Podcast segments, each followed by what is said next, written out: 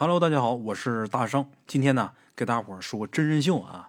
咱们今天要说的这第一个故事啊，给咱们提供故事这位鬼友，他微信名字叫龟峰山。哎，这位鬼友是来自哪儿？他没说。他说他们家那地方啊，离左权将军牺牲的地方不远。就为这个，我特意到网上去查了一下左权将军他的殉难处在哪儿。哎，结果查着了，在哪儿呢？现在这个地方就是因为左权将军而得名，叫左权县。隶属山西省晋中市，咱们贵友肯定也是来自这个地方附近的。哎，他说咱们今天要说这个故事啊，当时发生这事儿的时候，他没太在意。这事儿是等他长大之后，想想这事儿，觉得挺蹊跷的。怎么回事呢？他说他们家那个村儿啊，本身就挺奇怪的。为什么奇怪呢？往前三里地有水，那河里有水；往后边三里地那个村里边也有水。唯独他们这个夹在中间的这个村子，河里边没有水，除了石头就是沙。他隐约记得啊，除了九八年发洪水那一年，这个地方有一段时间，呃是有水的，也就个把个月吧。过了那段时间，这河水又干了。哎，他还开玩笑说：“大圣，咱们这地方该不会有旱魃吧？”哈话说，在一九九三年的一天，当时咱们国有多大呢？八岁。他记得那天的天气啊，特别好。太阳特别大，他跟三五个发小在一起玩。小时候在乡下啊，尤其是像咱们鬼友那个年代，没有什么过多的娱乐活动，玩什么呢？推铁环就弄个大铁圈子啊，在地上拿棍推轱辘。这个我倒是没玩过，但是我之前呢查过不少这方面的资料，而且听我的父母辈人经常说，他们小时候就玩这个，没什么玩的。他们小时候就玩什么摔泥巴。哎，玩推这铁环这一般都得是，呃，像七十年代以前的人玩这些。等像咱们鬼友他小的时候，九三年他八岁，他应该是八五年出生呗，八四八五。他们小时候那时候，除了这个推铁环之外啊，就有玻璃球什么的了。像七十年代以前的孩子，那家里边咱说不可能说拿钱去给你买玩的，很少有。最起码农村呢很少有。哎，那年代吃饭都费劲呢，谁还有闲钱给孩子买这个玩的？没有，玻璃球在那个时候算是奢侈品，但是到了八十年代以后啊，就包括大上我小的时候，这东西算是风靡一时了，也便宜。我记得我小的时候那玻璃球一毛钱俩，然后后来是一毛钱一个，那大的啊，那个两毛钱一个。这个到我大上我小的时候玩就比较多了，哎，我那时候还能从家里边偷钱出去上网什么的，这这还行，还能玩玩互联网。最不济啊，小的时候在没去过网吧之前，在家里边也有那个小霸王游戏机玩。咱们国有那个时代玩的少，推铁环、弹玻璃球，包括逢年过节呀，家里边买一些鞭炮。岁数小大的不敢放，玩什么呢？玩个滑炮啊、摔炮啊。我估计这东西啊，像七零后、八零后、九零后都应该玩过。哎，我记得小的时候啊，一到过年的时候，我最喜欢放炮。哎，就包括到现在也是，也愿意听这个炮仗声响。每年过年的时候，甭管在哪儿，我都想尽办法得放鞭炮。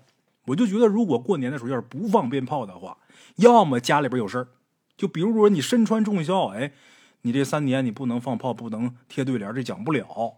除了家里有事儿之外，这过年要是不放个炮仗，不放个鞭炮，就觉得这个年呐没年味儿。哎，我曾经干过什么事儿呢？在北京，在北京哪儿呢？朱市口东大街。北京不是一直有这个禁放令吗？我记得是。从打一九九三年开始，北京就有这个禁放令。我之前呢查过相关的资料，哎，一开始呢是控制在这五环范围内，就是五环以内不可以放鞭炮。后来前些年就扩张到这个全境，不允许放鞭炮了。哎，我也不知道这到底是为什么，是为了人民的人身财产安全，还是说为了这个呃空气质量问题啊？这我就不清楚了啊。反正北京是一直有这个禁放令，虽然说有这个禁放令。哎，但是我在北京待了很多年，就每年到过年的时候，朱市口东大街那地方，离天安门都不远，那地方，那地方肯定是不让放鞭炮的。但是我们这一帮人呐，就当时在那个眼镜蛇工作的这一帮人，岁数也都小，也都年轻啊，也都愿意调皮捣蛋，甭管说从哪儿想办法，呃，从哪个渠道也得买点烟花爆竹，就在大年三十那天晚上必须得放，放完之后就跑。你要是把我抓着了，那算我倒霉。你说罚钱就罚钱，你要说真说严重拘留拘个几天，那也讲不了，那也要放。就觉着要是不放这个鞭炮，这年就跟没过似的，就感觉一点人情味都没有。我不知道大伙儿有没有这种感觉啊？现在过年一年比一年没有年的味道了。与其说没有年的味道，更不如说越来越没有人情味儿了。我记得小的时候啊，我小的时候，我太奶活着的时候，我太奶去世的时候九十二岁，哎，她去世那年呢，我六岁，所以说，呃，她在活着的时候，我还是有不少印象的。我记得啊，每年到过年的时候，就三岁以后的事我都能记住。其实两岁多我都能记住，三岁以后的事全能记住，因为我太奶岁数大，九十多岁嘛。我记得每年快要到过年的时候，就会有好多亲属来看望她。这些亲戚啊，我都不认识。我小的时候不认识，现在啊就更没联系了。就是我太奶去世之后，基本上就断了联系了。我太奶活着的时候，我记着有好多人从特别远的地方来给他过年了嘛，来给送东西。哎，送什么呢？我记得就给拿那个呃果子。就这一匣果子里边什么大八件、小八件这些东西，哎，几十里、上百里地骑一破自行车，就为来给这九十多岁的老太太送这么点点心。之后呢，在你们家吃口饭，然后马上就走，或者说在你这儿住一宿，最多就是住一宿，第二天就走了。这是年前，等到大年初一开始，到你家里来拜年的人就不断了。我记得我太奶活着那时候，因为她岁数大嘛，所以说辈分高，来给她拜年的人屡屡行行的。哎，我记得从打大年初一开始，我太那个炕上啊，那时候我太那个房间里边还烧火盆呢，还不是暖气呢。我爷每天给扒火，我记得特别清楚啊。这灶坑里边烧的得是硬木，我们这边都烧什么？烧玉米秸秆那玩意儿说白了它存不住炭呢，一把火就没了。烧硬木头，每天得给他烧点硬木头，烧完之后给他扒这火炭把那炕烧热了，然后屋里边的温度就靠这个炕来散发，再加上那火盆。每年到大年初一那天开始，这火盆呐就得在炕上给架好。架好这火盆之后了，旁边摆着瓜子儿、毛嗑，摆点儿平时不舍得抽的烟。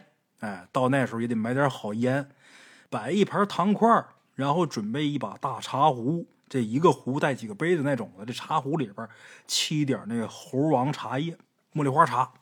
哎，每年到大年初一都是这一套。然后我太奶就在炕上坐着等着，保证是早早的就有人来给拜年。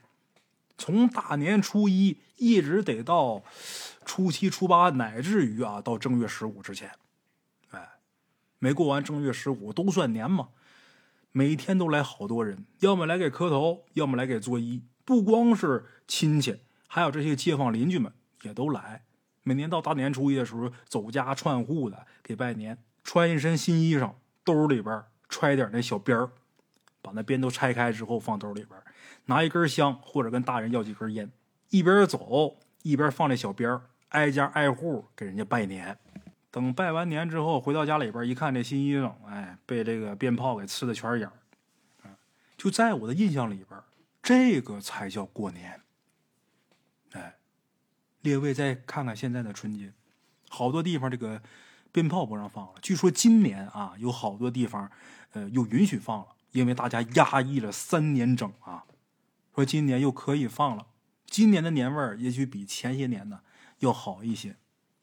前些年过年那哪叫过年呢？真的是一点年的意思都没有。平时生活条件都好，想吃什么都有。等到年的时候，你说特意的做一桌年夜饭，也没觉得这东西多么好吃。平时闲着没事总上网去买新衣裳。你说谁还在乎说，呃，非得过年的时候穿一身新的呢？那种幸福感没有了，那个年味儿也没有了。现在人也着实是没有什么人情味儿。甭说是骑着一破自行车百十来里地到你们家，就为给你送那一盒点心，就是说自己的亲儿亲女逢年过节的能在身边的又有多少？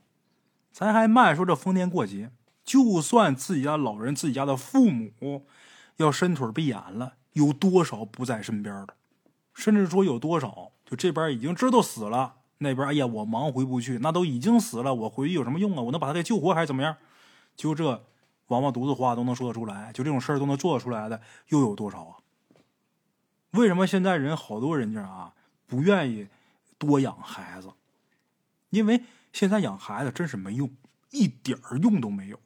除了小时候你操心费力之外，长大他长大之后，你一点劲都接不上。哪怕说最后自己快要临终闭眼的时候，想躺在自己孩子怀里边，能让自己最起码对死亡不要那么恐惧，就连这点劲都接不上。而且现在养一个孩子，那成本多高啊！花那么高的成本，投资那么大的心血，最后到老了什么都得不到，哎，所以说这就是为什么好多人不愿意要孩子，或者说不愿意要那么多孩子的原因。咱这现在不是又快要到年了吗？所以说，能听到这期节目的各位好朋友，还是在外边工作不能回家陪父母的，尽量抽时间回去看看，别给自己留什么遗憾。你父母养你一回，你说图什么呀？就想让你挂着你念着你。平时不回来也就算了，过年的时候那点加班费呀，付不了你，你不挣那点钱也穷不了你。尽量能多回家陪陪就多回家陪陪，也不要因为说自己在外边混的不好，我没脸回去。别在乎别人怎么去看你，否则将来有一天哈，你真等到父母没有你，你自己真的感觉我自己功成名就了，你想回去那天，你连一个回去的理由都没有。哎，所以说，快过年了，回家过年啊。我这个，这这这真是聊着聊着就偏道，咱接着说故事。鬼友在一九九三年有这么一天，那年他八岁啊，天挺好，跟几个发小三五好友在一起玩玩玻璃球，玩推铁环，玩摔炮。哎，玩着玩着不过瘾，也不知道是谁出的主意，也记不住了啊。然后他们就呃上山上去玩去了。哎就上山了，咱们鬼友他们家离山脚啊，也就是四五百米左右。哎，他们就爬这个山。这个山呢，在他们村子里边有个名叫什么？叫小西山。爬这座山到山顶，也就是二十分钟左右。哎，这座山呢连绵不绝。咱们古有描述说得有十多个山头。这在风水学上讲，这叫十里来龙。哎，得有十多个山头，基本上都是土山。他们爬的这座山的山头啊，最小，也是离他们村子最近。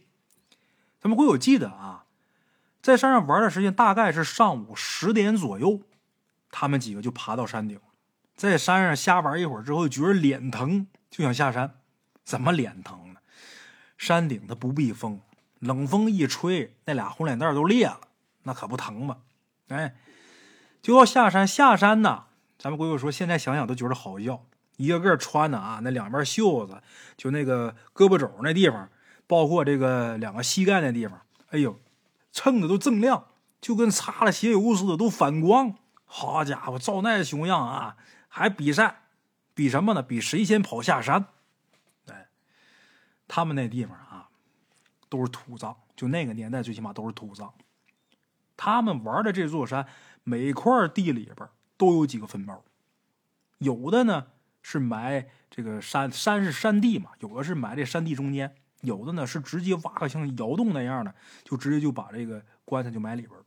哎，鬼友他们这几个孩子比赛，看谁先跑下山，一边往下跑一边打打闹闹。咱们鬼友那几个发小身处的地方呢，就靠田地里边一点，而咱们鬼友身处的地方就靠近这个这块地的边上一点。然后他就随意往下边一看。他看见什么了？就看见这块地下边的那座坟包墓碑的旁边有个灰扑扑的东西。这东西动，动了动了，突然间站起来了。这玩意儿站起来能有多高呢？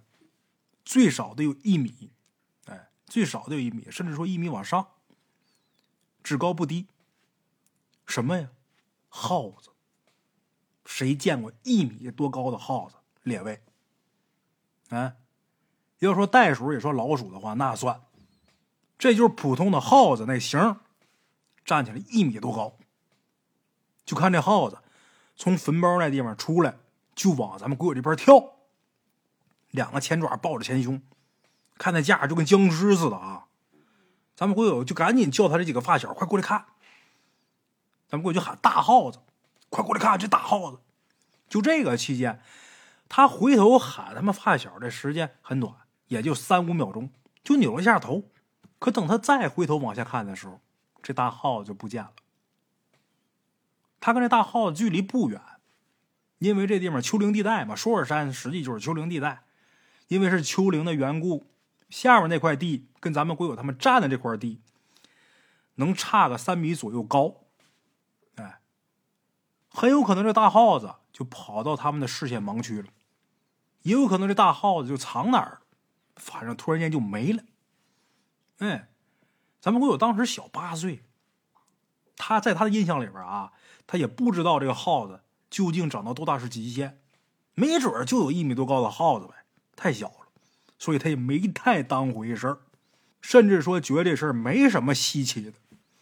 这一帮熊孩子也不知道这个世界究竟有多大，啊，山有多高，海有多深。反正本身八岁的孩子知识储备量也不多，估计当时鬼友他们心想，这耗子可能是伙食太好啊，长这么壮。除了这些之外，没什么奇怪的，也没觉得害怕，平平淡淡的这事儿就过去了。甚至说一点都没觉得刺激，这就叫初生牛犊不怕虎啊！列位，这要咱们正常一个成年人看见这不得吓死？好家伙，什么耗子站起来一米多呀？没当事儿，人家就就过去了。这事儿过大概有一段时间，又有这么一天下午，咱们国有一个人去同学家里边去玩，途中呢路过一户人家，这户人家啊，这房子空房。闲置了也不知道有多长时间了，那几条胡同啊，加起一共也没几户人家。这处空房这家呢，他们家的邻居就把收回来这个玉米杆子就给放到路边了。那条胡同啊，平时咱们鬼友就觉着怪怪的，现在一回想，那种感觉就是特别阴森。咱们鬼友还得经常走那条道，所以说他每次路过那条路的时候，他都跑着过。他觉得不舒服，现在知道那个觉得肾疼，挺阴森的。但那时候不知道为什么就觉得不舒服，每次都得跑过去。那天下午，他路过那条胡同，路过那家不知道闲置多久的那个院子的时候，也不知道从哪儿就跑出来一只耗子。这耗子呢，打他脚边穿过去，就跑到那堆玉米杆子里边去，把咱们鬼友给吓一跳，就拿手去扒这个苞米杆子，扒这玉米秸秆他扒拉的时候，手里边拿了一根这个玉米杆子。他扒拉找这耗子，一受惊吓，就往那空房子那家跑。咱们会有好奇，就追这耗子。没追上，眼看这耗子从哪那家那门缝钻进去了，他还从哪这门缝往里面看。院子因为闲置很长时间了嘛，院里静悄悄的，没什么特别的，就是荒凉。而且那只耗子也就是一只普通的耗子，没追上，那他跑那里边也不能为这耗子再翻墙进去，那不能啊，不能够啊。回身走吧。当时回身走的时候，咱们鬼友说也不知道咋想，他就把这个苞米杆子、这玉米杆子往天上一扔，扔天上之后抬头就往上面看。你看这人的正常反应，把这东西往天上一抛，拿眼睛看，结果。这玉米杆子不偏不倚的掉下来，正好扎到他左眼上了。哎，当时他也没感觉有多疼，就是一直淌眼泪，感觉这眼睛里边不舒服，感觉特别辣。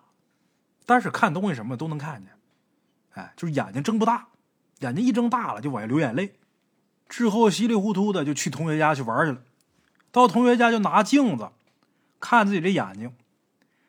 用手把这眼睛扒开看，眼睛里边有一点血丝，哎，感觉是出了点血。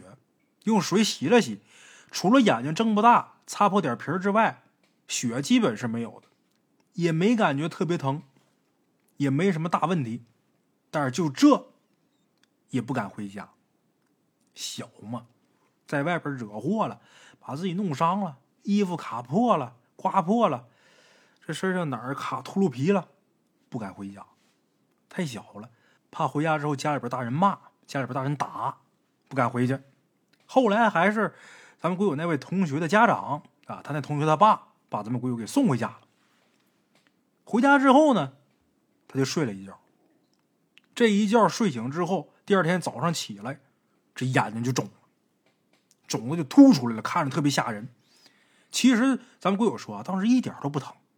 然后鬼友他爸妈就把他给送医院去了，送到县医院，在医院住院部，咱们鬼友这一躺就躺了两个月左右，因为这个学校，呃，留了一年级，眼睛打了几次针，把能清理的刺儿都给拔了，但是黑眼珠里边的细刺儿没法拔，直到现在还在。他往天上扔这个玉米杆子。扔这苞米盖子，然后抬头一瞅，这苞米盖子扎到他眼睛上了。这个苞米秸秆玉米秸秆它外面那一层是很硬的。收到家里边的都是干干的玉米秸秆擀完之后那玩意儿几天就干。干了之后，外边那一层皮儿就是玉米秸秆那层硬皮儿，它上面有很多小细刺，就是个小的细刺，正好扎到咱们姑姑的眼球里边它不是一根儿啊，它说一扎扎一片。眼球上的、白眼仁上的大刺儿都拔下来，但是小刺儿没有办法清理，直到现在还在他眼睛上。在医院主要就是消炎，等好了以后能看出来，受伤这个眼睛啊，就照比没受伤那个眼睛显得没有神，看着这眼睛死气沉沉的不灵动。哎，咱们鬼友说。所谓的眼中钉、肉中刺，这滋味他感受过。直到现在，咱们国有四十来岁了，还是没闹清楚当初他看到的到底是什么东西。那玩意儿长得有点像袋鼠，但它不是袋鼠，就是耗子。那玩意儿到底是什么？它是不是一个成精的大老鼠啊？就类似咱们东北的这个灰仙儿啊？会不会是这种东西呢？他说那坟呢是一座新坟。一看就是刚下葬不久的这么一个新坟，因为这坟头上还插着用白纸做那招魂幡呢。他说老坟的话一般没这东西，说白下两场雨那玩意儿就焦化了。一看就是新坟，咱们过去就想，那是不是一个成精的大耗子在那偷尸体吃？到现在也弄不清楚。包括他后边自己遭的这一难，到底跟这个他看到的这大耗子精有没有关系？哎这还真不好说，他后边也是因为追那耗子才出的事那耗子为什么就跑出来？他为什么就非得要追他？为什么追完之后把这个苞米盖子非得往天上扔一下，然后自己再看一眼？又为什么那么巧扎着他眼球？我估计不会那么巧，这里边肯定是有一些看不见摸不着的东西。哎，咱们给我现在回想啊，他说那玩意儿大概啊，看那样得有个三四十斤。脑袋长得就是个耗子脑袋，但身上那毛什么是灰色的。哎，咱们鬼友说这事儿啊不是那么惊悚，但是贵在真实啊。最后咱们鬼友还把他眼部的这个照片给我发了一张啊，这俩眼睛确实有区别，左眼跟右眼明显有区别。嗯，待会儿我把这个照片啊发到咱们故事下方的评论区啊，大伙儿可以去看一下。哎，好了啊，这就是咱们今天的第一个故事。接下来大圣啊。再给大伙说一个，哎，咱们今天要说这第二个故事，是我微信里一位叫大灰鬼的好朋友他提供的。哎，他说他是辽宁省丹东市人，哎，这事儿呢是他自己经历过的一件事儿。这事儿是发生在二零零一年元旦前后，地点是丹东市第五中学五楼北头的卫生间。哎，看这地点够详细了吧？那时候呢，咱们鬼友是上初三，第二年秋天。马上就要中考了，所以说晚上的时候加了一节晚自习。咱们鬼友啊，当时是属于那种已经被老师放弃的那种。那时候老师看他脑袋疼，他看老师也头大，哎，所以晚自习的时候啊，咱们鬼友就没有学习那一说。一到晚自习的时候，咱们鬼友就开始跟他那个情窦初开的女朋友开始传纸条。